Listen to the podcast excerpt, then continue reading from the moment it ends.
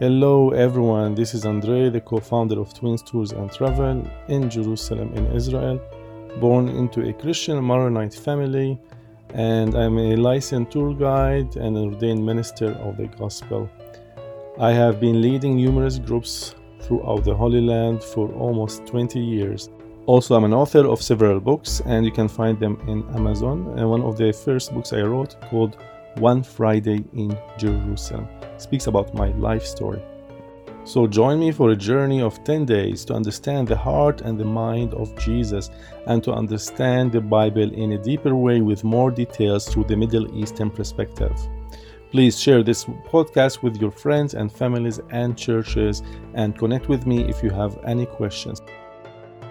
Welcome to day number 8, which we will learn about crucifixion. All the group are sitting on the steps facing the main facade of the Holy Sepulchre Church. And we will read and learn today from Matthew 27, verses 45 to 56. Let me read it for you. The death of Jesus. From noon until three in the afternoon, darkness came over all the land. About three in the afternoon, Jesus cried out in a loud voice, Eli, Eli, lema sabachthani, which means, My God, my God, why you have forsaken me. When some of those standing there heard this, they said, He's calling Elijah. Verse 48 Immediately one of them ran and got a sponge. He filled it with wine vinegar, put it on a staff, and offered it to Jesus to drink. The rest said, Now leave him alone. Let's see if Elijah comes to save him. And when Jesus had cried out again in a loud voice, he gave up his spirit. 51. At the moment, the curtain of the temple was torn into two from top to bottom. The earth shook, the rocks split, and the tombs broke open. The bodies of many holy people who had died were raised to life. They came out of the tombs after Jesus' resurrection and went into the holy city and appeared to many people. Verse 54 When the centurion and those with him who were guarding Jesus saw the earthquake and all that had happened, they were terrified and exclaimed, Surely he was the Son of God. Verse 55 Many women were there, watching from a distance. They had followed Jesus from Galilee to care for his needs. Among them were Mary Magdalena, Mary the mother of James and Joseph, and the mother of Zebedee's son. In ancient history, crucifixion was considered one of the most brutal and shameful ways of death, probably originating with the Assyrians and Babylonians invasion. They would hang people on poles. Later, it was used systematically by the Persians in the 6th century BC. Alexander the Great also brought it to the eastern Mediterranean countries in the 4th century BC. Also, the Phoenicians introduced it to Rome in the 3rd century BC. The Romans perfected crucifixion for 500 years until it was abolished by Emperor Constantine in the 4th century AD. Crucifixion in Roman times was applied mostly to slaves, disgraced soldiers, Christians, and foreigners, only very rarely to Roman citizens. Death on the cross usually took the time between six hours to four days. It depends on the after effects of forced scourging, wounds, hemorrhage, and dehydration causing shock and pain. But the most important factor was progressive breathing complications. Death was probably commonly due to cardiac arrest caused by severe pain, body blows, and breaking of the legs, the large bones above the knees. The attending Roman guards could only leave the site after the victim had died. Then a spear stab wounds into the heart or sharp blows to the front of the chest or a smoking fire built at the foot of the cross to suffocate the victim. This is the ways the Romans crucified people. There was a skeleton found in 1968 in a hill near Jerusalem of a crucified body. Also revealed that the nails probably did not go through the palm as is typical of what we see in the movies or in the icons, but through the wrist. Also, legs of the body were tied up because the man was crucified on an olive tree. It's too short and not very high from the ground, not like how the movies make it and glorifies the cross. Some evidence shows that Jesus may not have been crucified in a wooden cross, but instead on a tree with a wooden crossbar. Look what Josephus Flavius, the famous Jewish historian, tells us that under the Romans all the trees that lined the roads were used for crucifixion. This made the death very public. Pilate liked crucifying the Jews on trees because this made them cursed in their own religion. Look what is written in Deuteronomy chapter 21, verses 22 and 23. If a man has committed a sin worthy of death, and he is put to death, and you hang him on a tree, verse 23, his corpse shall not hang all night on the tree, but you shall surely bury him on the same day, for he who is hanged is accursed of God so that you do not defile your land, which the Lord your God gives you as an inheritance. So, let's get back to the point and start reading from Matthew 27, verse 45. It is now the sixth hour, which is noontime. A strange darkness falls over all the land until the ninth hour ninth hour is 3 o'clock in the afternoon. But the key here is strange darkness falls. So Jesus was on the cross from the sixth hour till the ninth hour, which means from noon 12 till 3 p.m. Three hours. This means he was not long or had a lot of time hanged on the tree. Why? The Romans wanted him to be dead as soon as possible before Shabbat starts to have time to bury him. The darkness, the airy darkness, is not caused by a solar eclipse, as many scholars speculate.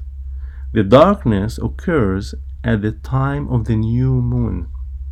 And the time of the new moon is the same time of the Passover season. This is why when they know this is the Passover. And this is when they do the sacrifice, when the moon is full.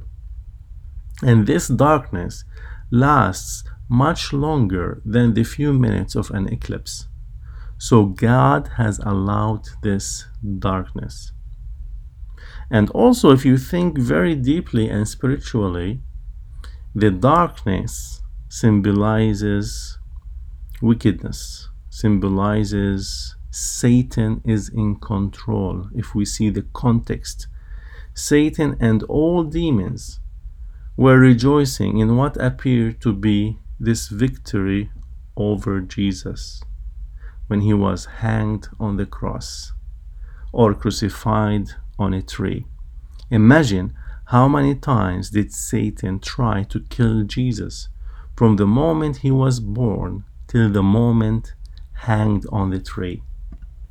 When Jesus was born, God prepared the lowest unimportant people in the community of that day, the shepherds, to welcome him.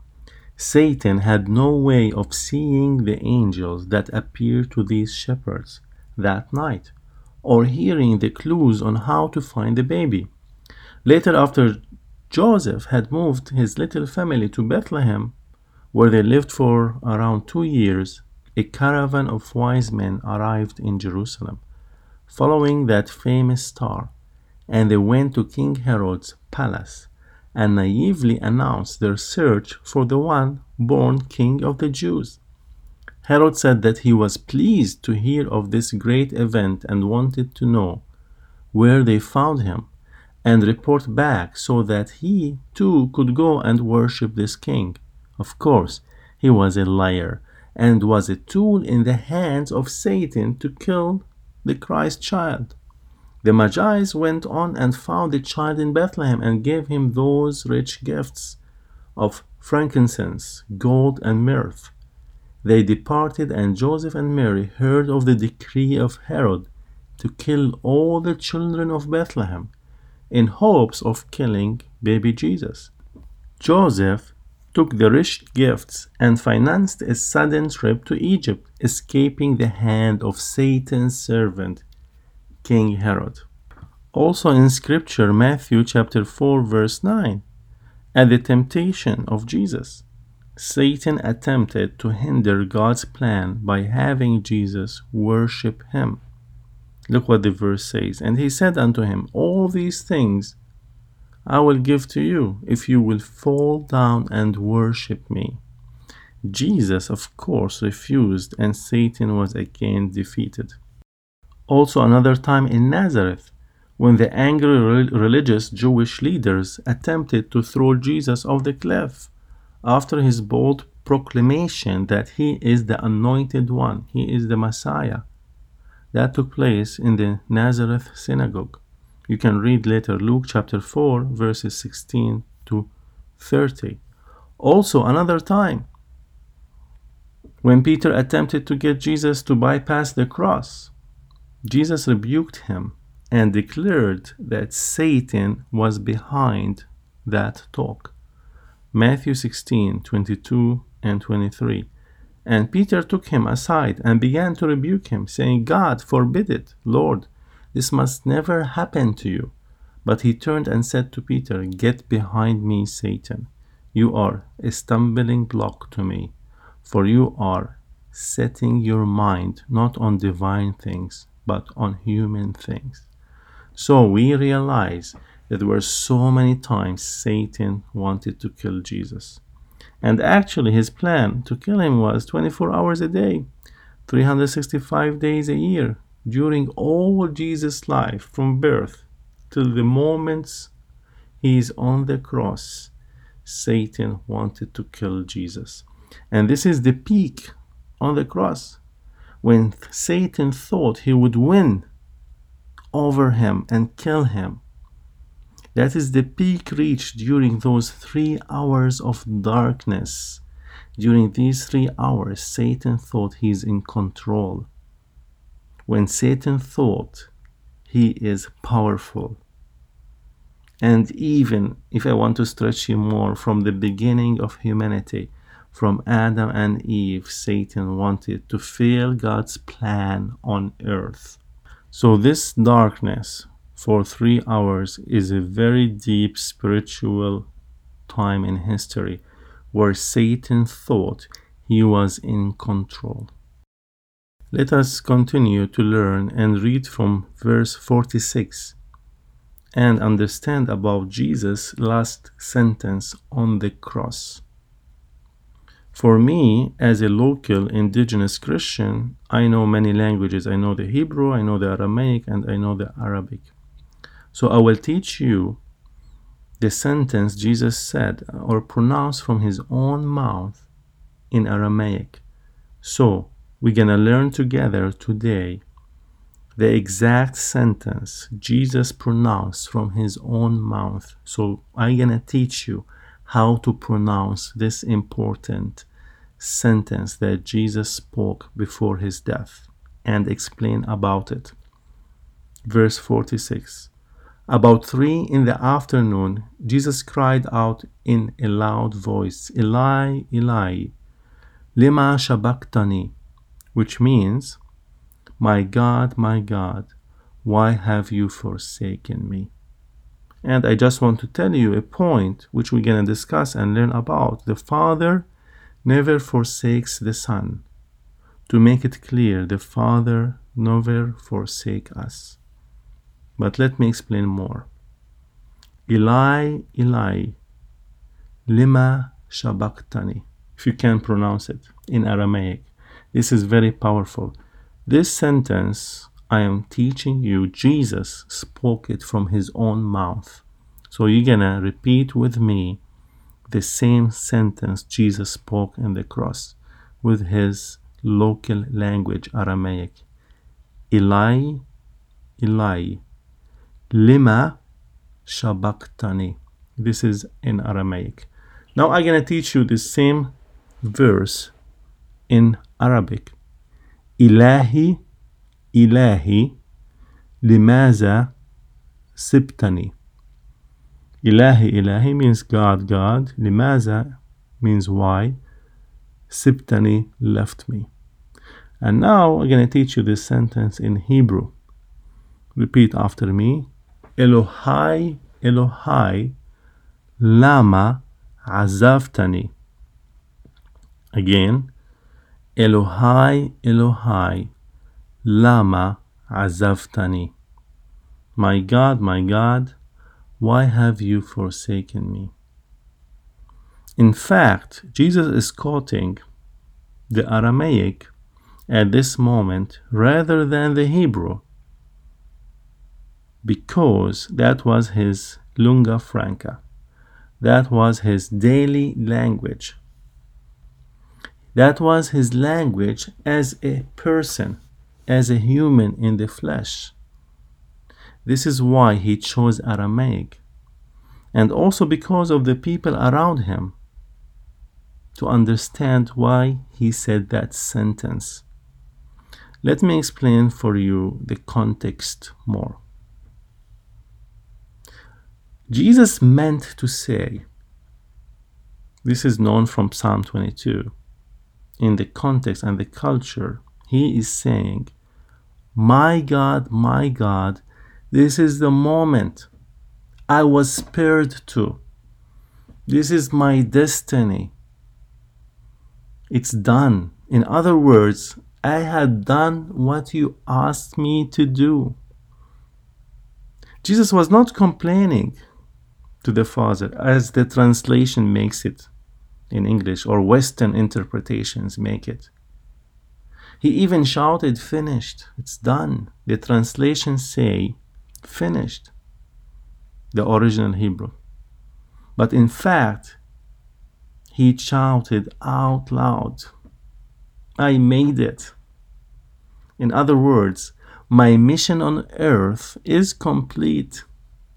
The Father was with him all the time and never left him. It is not a lack of faith statement. He is affirming his faith to his Father by accomplishing his mission on earth. This is what Jesus cried out at the peak of his pain. These specific words are the beginning of a very important psalm, Psalm 22. This is the most famous psalm that talks about the suffering of Christ.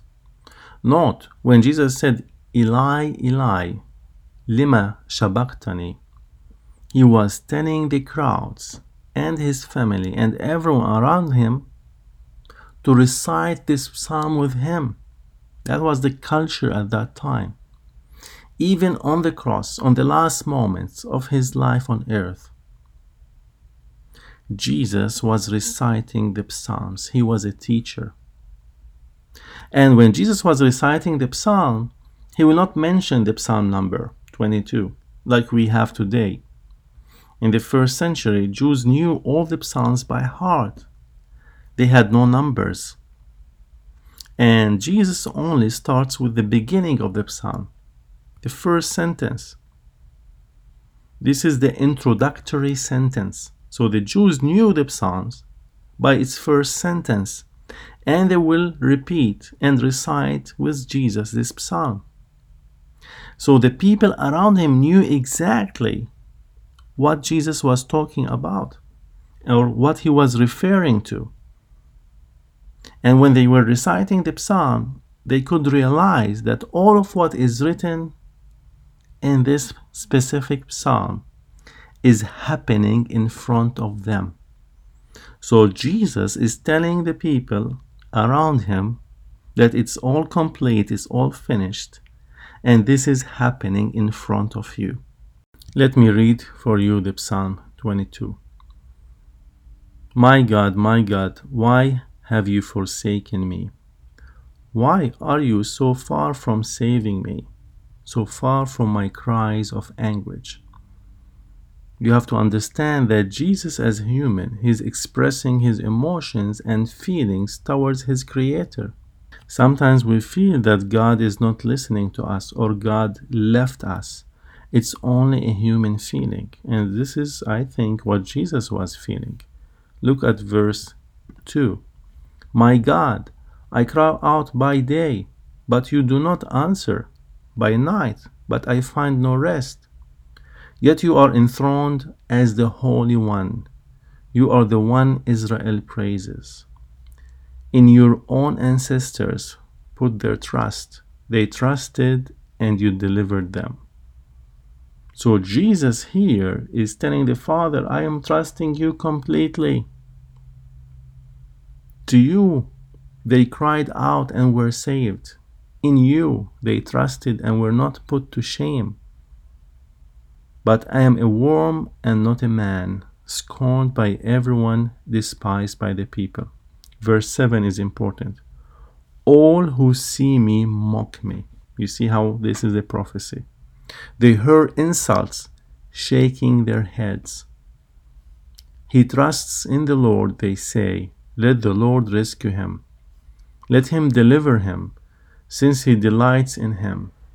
Yet you brought me out of the womb. You made me trust in you, even at my mother's breasts. Look at verse 10. From birth I was cast on you. From my mother's womb you have been my God.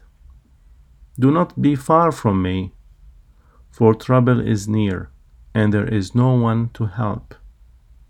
Many bulls surround me, strong bulls of Bashan encircle me. Roaring lions that tear their prey open their mouth wide against me. I am proud out like water, and all my bones are out of joint. My heart has turned to wax, it has melted with me.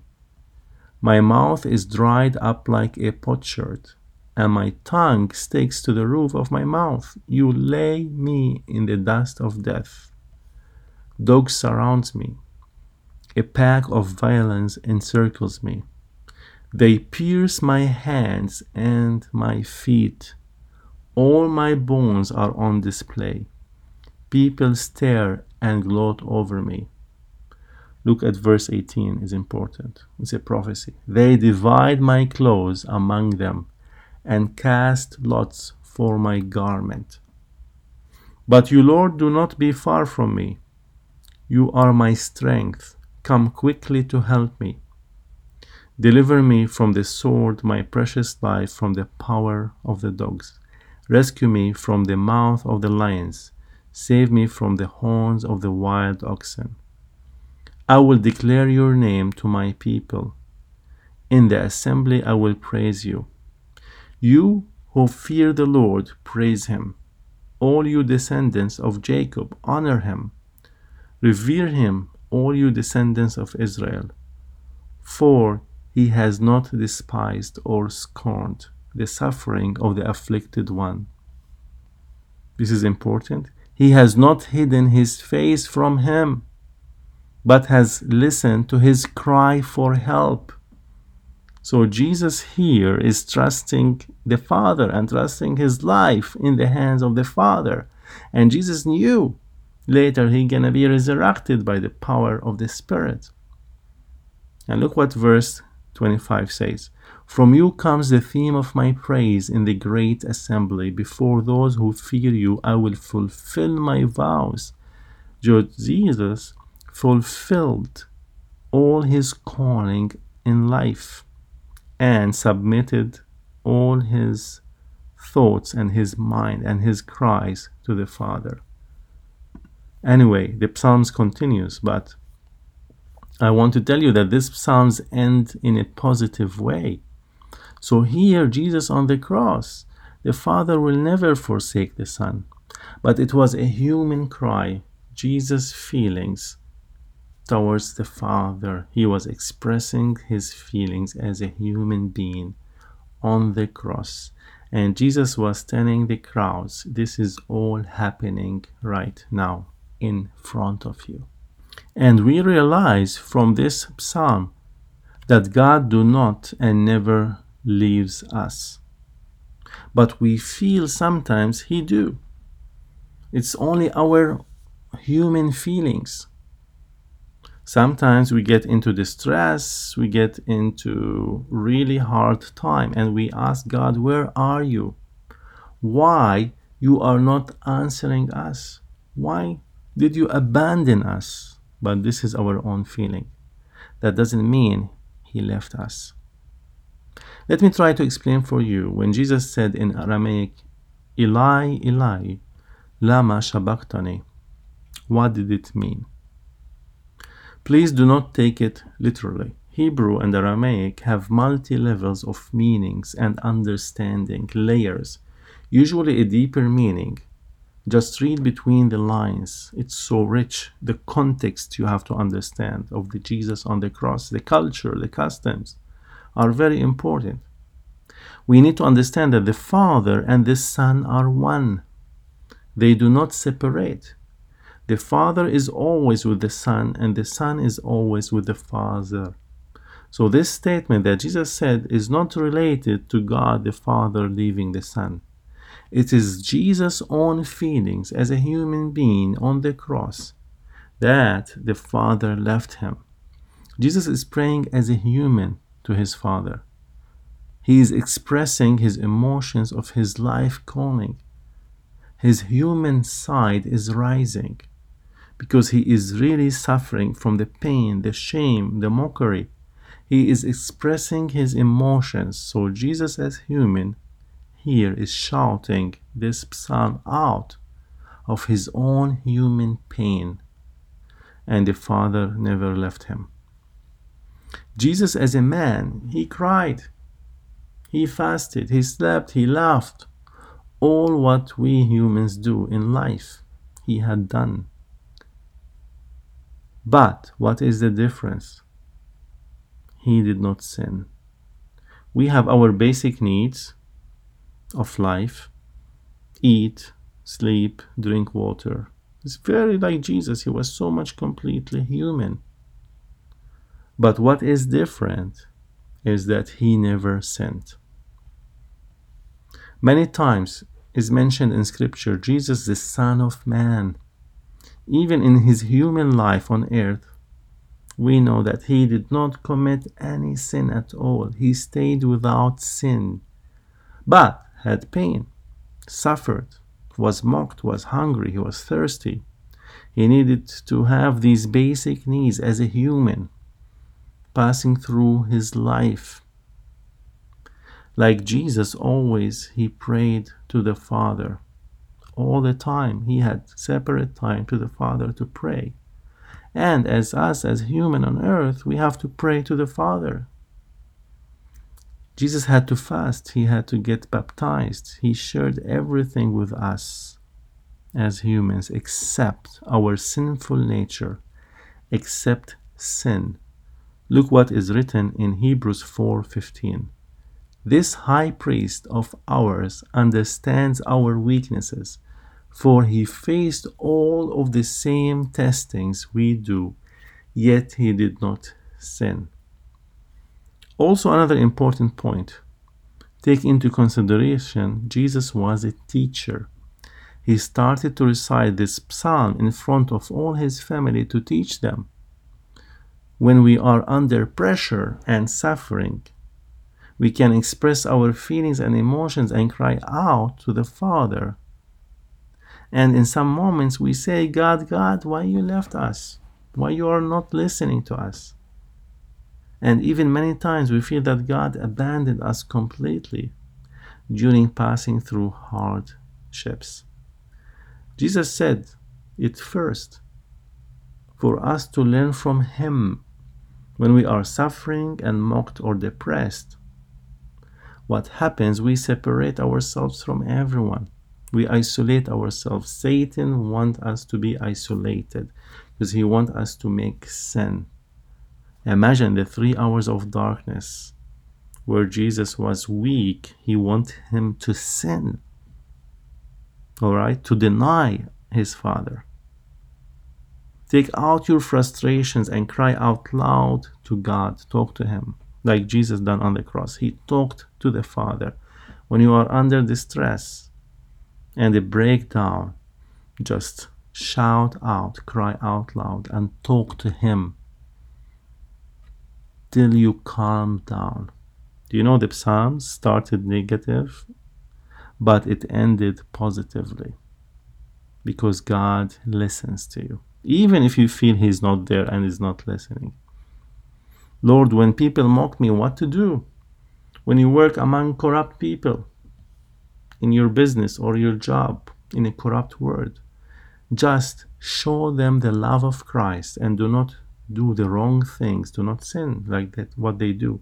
Separate yourself from their greed, from the sin, from pride, like Jesus did on the cross. He want to teach us everything he done and to do the right thing. He stayed righteous till the last moment of his life.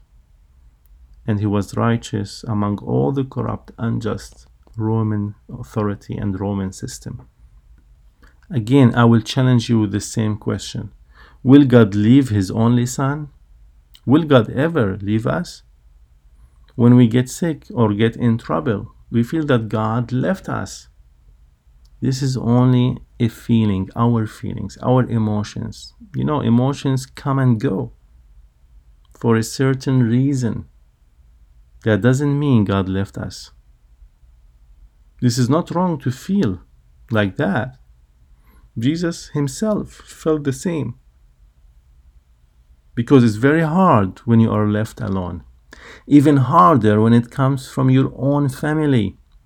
Your own brothers, a mother, or your father left you, or, or your spouse left you, or even a friend left you. That deeply hurts. Despite the strong faith of the disciples themselves, at one stage, they felt that Jesus left them. Look at pain, the physical, the emotional, the spiritual, and let us understand why these moments are important.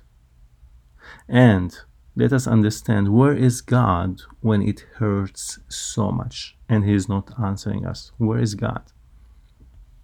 I believe everyone in this world will pass through moments in his life when he says, Eli, Eli, lama sabachthani, God, God, why you have forsaken me. Let me explain more from Scripture. From the beginning of creation, Adam and Eve. Let me stretch you a little bit. Maybe Adam was thinking, and he could told God, Why did you leave us to eat from the tree? Why did you allow it to happen? And sometimes we say, Why God allow us to do mistakes or do sinful attitudes? Did he leave us? No. God hates sin. This is not his nature. But why did he allow it to happen to us? Because we have complete freedom. Because it's our choice. We choose to sin. It is our own decision. We cannot blame God for every wrong decision we make. He allowed it because we are the problem and he wants to teach us. Why did Cain kill Abel? It was so hard on Adam to see one of his own sons killing his other son. It's very hard. Why did this happen? Sinful reactions, greed, jealousy. Satan wanted to destroy God's plan from the beginning of creation. Look at Noah and the flood. He cried out to God, Why did you leave me alone? Noah was warning the people about the flood coming, and they mocked him. He was alone. Why did you not tell the people about the flood? He was saying. God answers, Because it's their own choice. Noah told them, but the people chose to live in sin.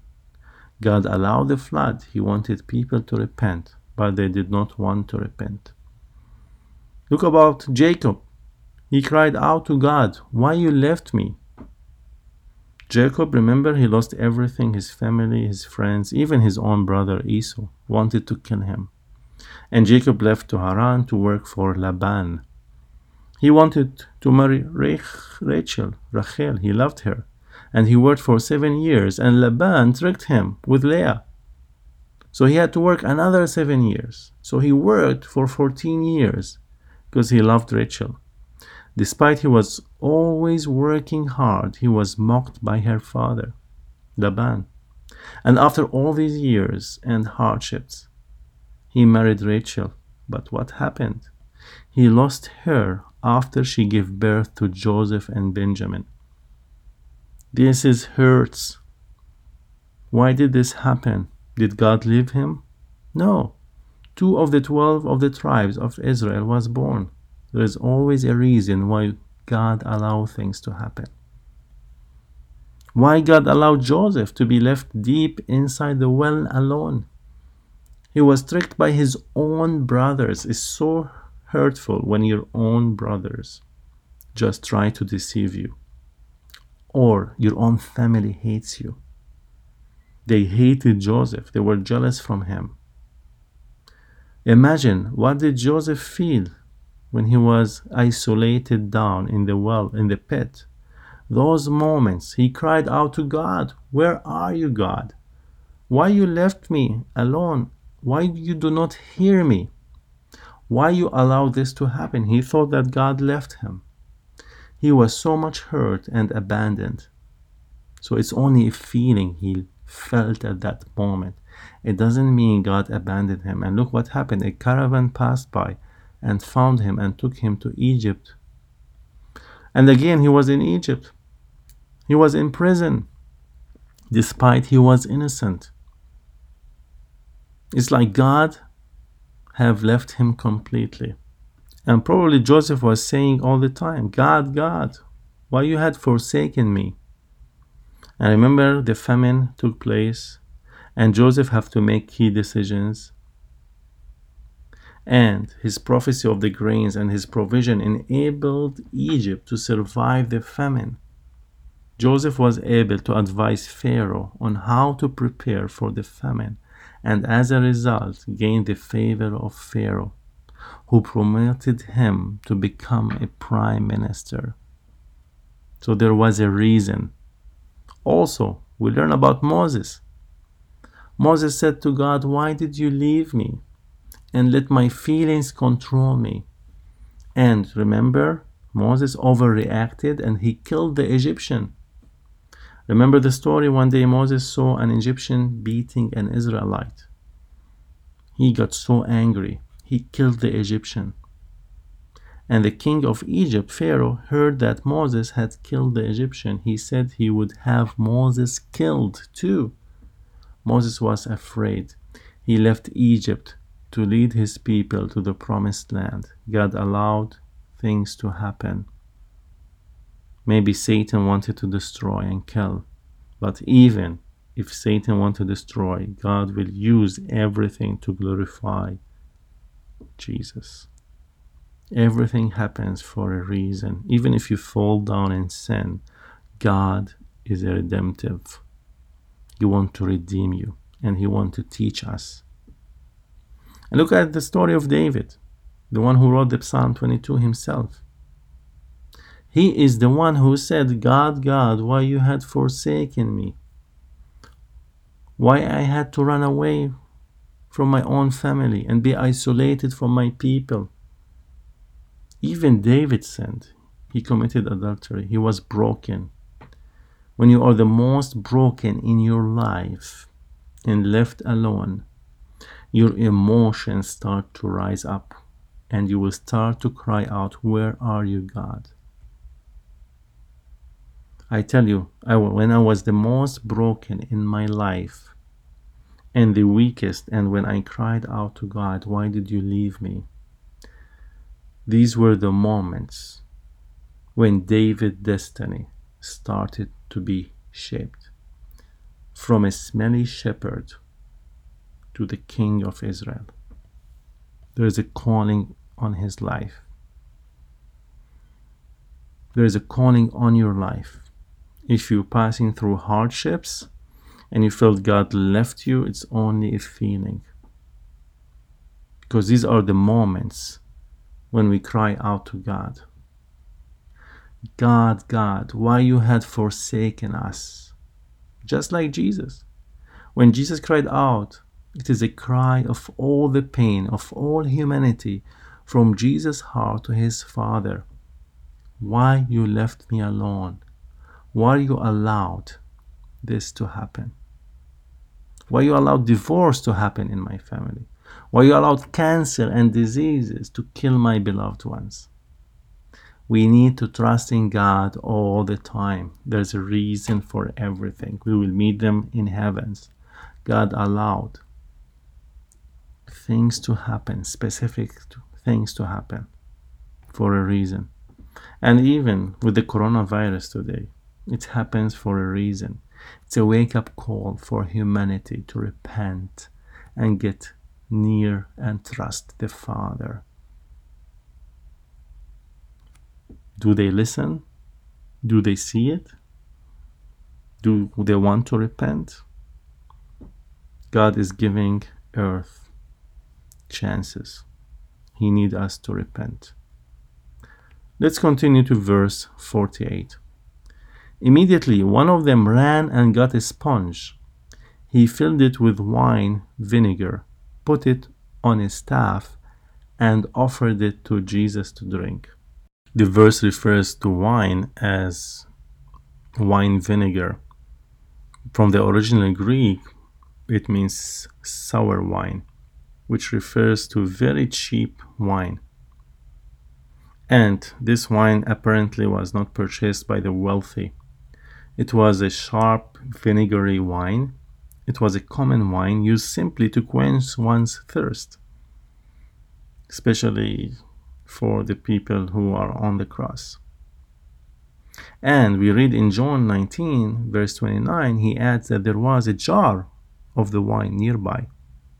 Let me read it for you. John 19:29. A jar full of sour wine was standing there.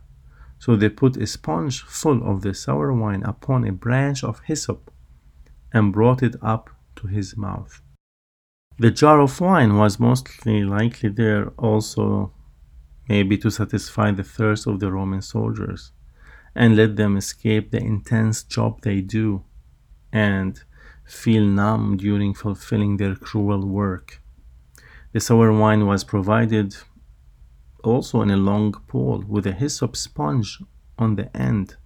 Most likely, the sour wine was given as a simple drink for thirsty, dying, suffering men on the cross, so that Jesus might more easily, or any like thief or any criminal on the cross can endure the pain.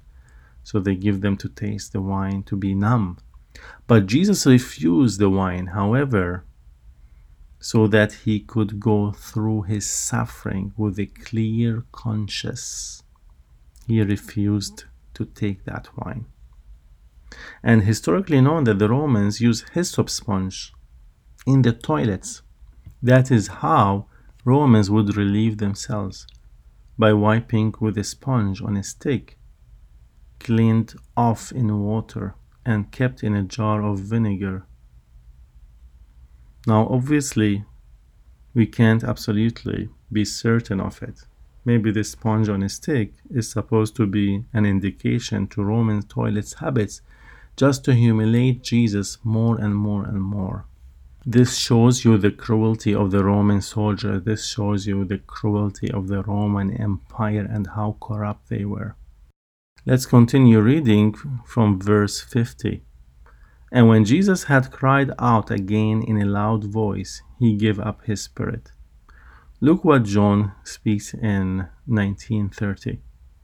John chapter 19, verse 30. Then he had received the drink. Jesus said, It is finished. With that, he bowed his head and gave up his spirit. Now, the correct translation in Hebrew, it says, not it is finished. It says finished only, means done, means complete. As if Jesus is saying, My mission on earth is complete. Yes, he has accomplished all that his Father sent him to earth to do. Look what is written in Luke chapter 34, verse 46. Finally, Jesus says, Father, into your hands I entrust my spirit. Jesus completely commits his life in the hands of the Father. He is confident that God will restore it to him. With complete trust in God, Christ bows his head and dies. Look what happened at the same moment. A violent earthquake occurs, splitting the rock on the temple. It is so powerful that tombs outside Jerusalem break open and corpses are thrown out of them. And people saw the dead bodies exposed. Look what is written in the book of Matthew 27 51 to 53. At that moment, the curtain of the temple was torn in two from top to bottom. The earth shook, the rocks split, and the tombs broke open. The bodies of many holy people who had died were raised to life. They came out of the tombs after Jesus resurrected and went into the holy city and appeared to many people. When Jesus dies, the long, heavy curtain that divides the holy from the holy of holies in the temple was ripped into two parts from top to bottom which means the plan of salvation of humanity took place. There is no more Holy of Holies. Everyone can go and talk to God because the Son has been sacrificed and the Son has saved humanity by his own blood. No more sacrifices. Jesus was the last sacrifice. There are so many symbolisms of Passover and Jesus. Let me tell you some points of it. The sacrifice lamb should be a male. Second, the sacrifice lamb should be the firstborn. You always give the first to God. Jesus was the firstborn to Mary. Number three, no broken legs. You have to give a complete, healthy sacrifice. And when the Romans approached Jesus to break his legs because they don't want him to be on the cross long time, he was already dead, so he was complete. Number four, the blood properly drained. Okay, Jesus shed a lot of blood, so the sacrifice, you should drain all the blood from the sacrifice to present it to God complete. Number five, darkness. In Egypt also, darkness for three days. On the cross, darkness, three hours. And remember the hyssop on a stick also in uh, Egypt, the hyssop on a stick on the doorposts, on the houses. And the last one, number seven, Passover lamb was sacrificed in the temple in the ninth hour at 3 p.m. And Jesus died in the ninth hour, exactly at 3 p.m. This is when the high priest go and sacrifice the lamb. And what's written on Friday at 3 p.m. a Roman soldier stuck a sword into his thigh to see if he was still alive. If not, okay. If yes, they have to break his leg and knees to cause him to die faster. But Jesus was already dead. The Romans did not want criminals to hang for a long time on the cross, and they wanted to bury him before Shabbat came down. When Jesus was stabbed, he was already dead. Jesus had been scourged before going on the cross. No doubt that made him die faster because he was so exhausted. But the other two thieves on the cross, by the way, they're not thieves. The translation say thieves. They are zealots. They are Jews against the Roman government.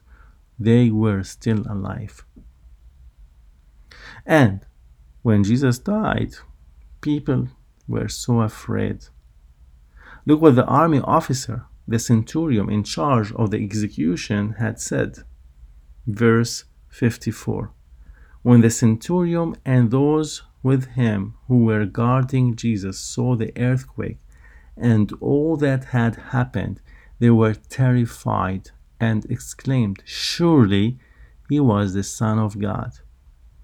He may have been there at Jesus' trial also before Pilate, the same centurion, when the issue of the divine sonship was discussed. Now he is convinced that Jesus is righteous and, in fact, the Son of God. Let's continue verse 55 and 56. Many women were there watching from a distance. They had followed Jesus from Galilee to care for his needs. Among them were Mary Magdalene, Mary the mother of James and Joseph, and the mother of Zebedee's sons. Among those observing at a distance are many female disciples who at times traveled with Jesus. They too are deeply moved by all these events. And they were thinking, Why did you leave us alone? They were so sad and depressed and crying, Why did you leave us? Jesus, why did you leave us? God, why did you leave us? But it's only their own feelings. Jesus left them for a reason because he will resurrect again. And after all of this explanation, I can see that the people in the group are tearing up. So I will tell them I will give you half an hour and to go and visit the Holy Sepulchre Church. And this is the traditional recognized site of Jesus' crucifixion, burial, and resurrection. And I give them some historical information about the Holy Sepulchre because they're sitting down and facing it. And I want to change a little bit the atmosphere. And I tell them it was first built by Emperor Constantine in 326 AD.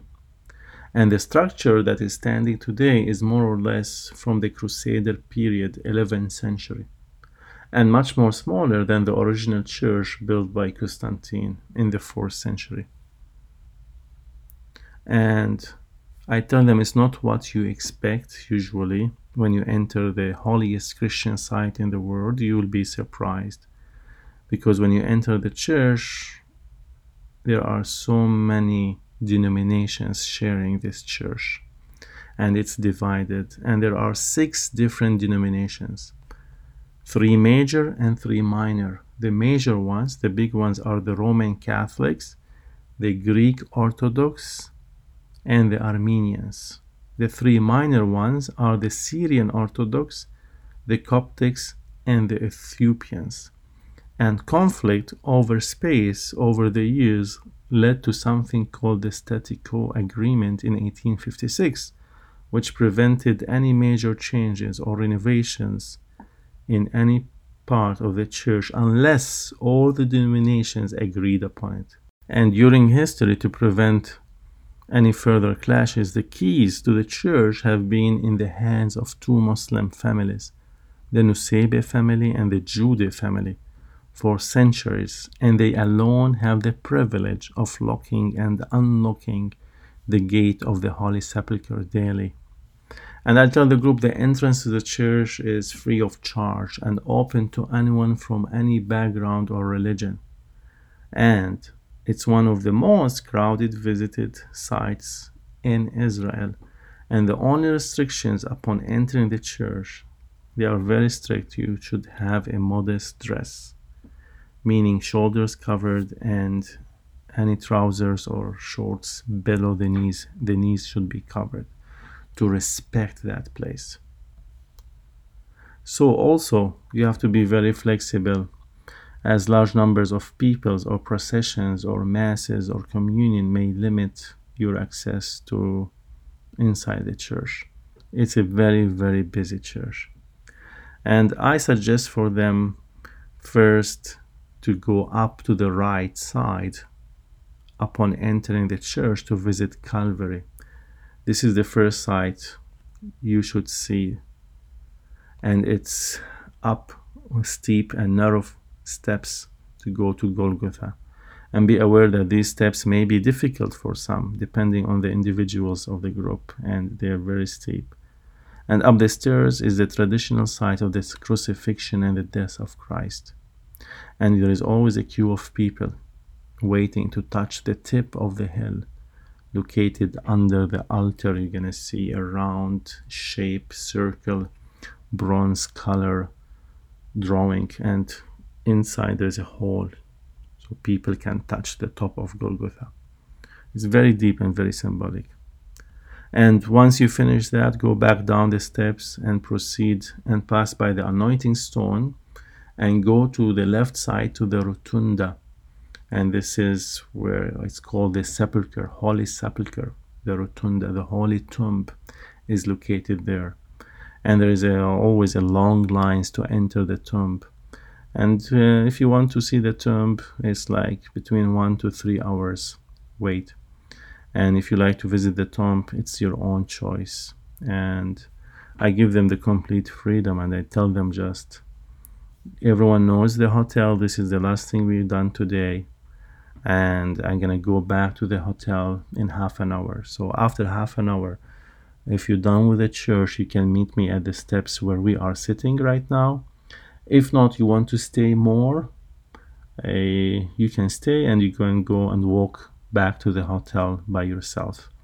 By this time, this is day number eight, so they know their surroundings, they know well, where is the location of the hotel, and they know a little bit part of the old city. And to my surprise, everyone is back earlier. they visited the church so quick. And they'll tell them if you got lost, there's only one entrance and one exit. So everyone will come earlier on time and we go back to the hotel because the group is so exhausted after this day number eight we walked and we finished completely the last day of Jesus in Jerusalem. So let me give you a summary. What did the group do?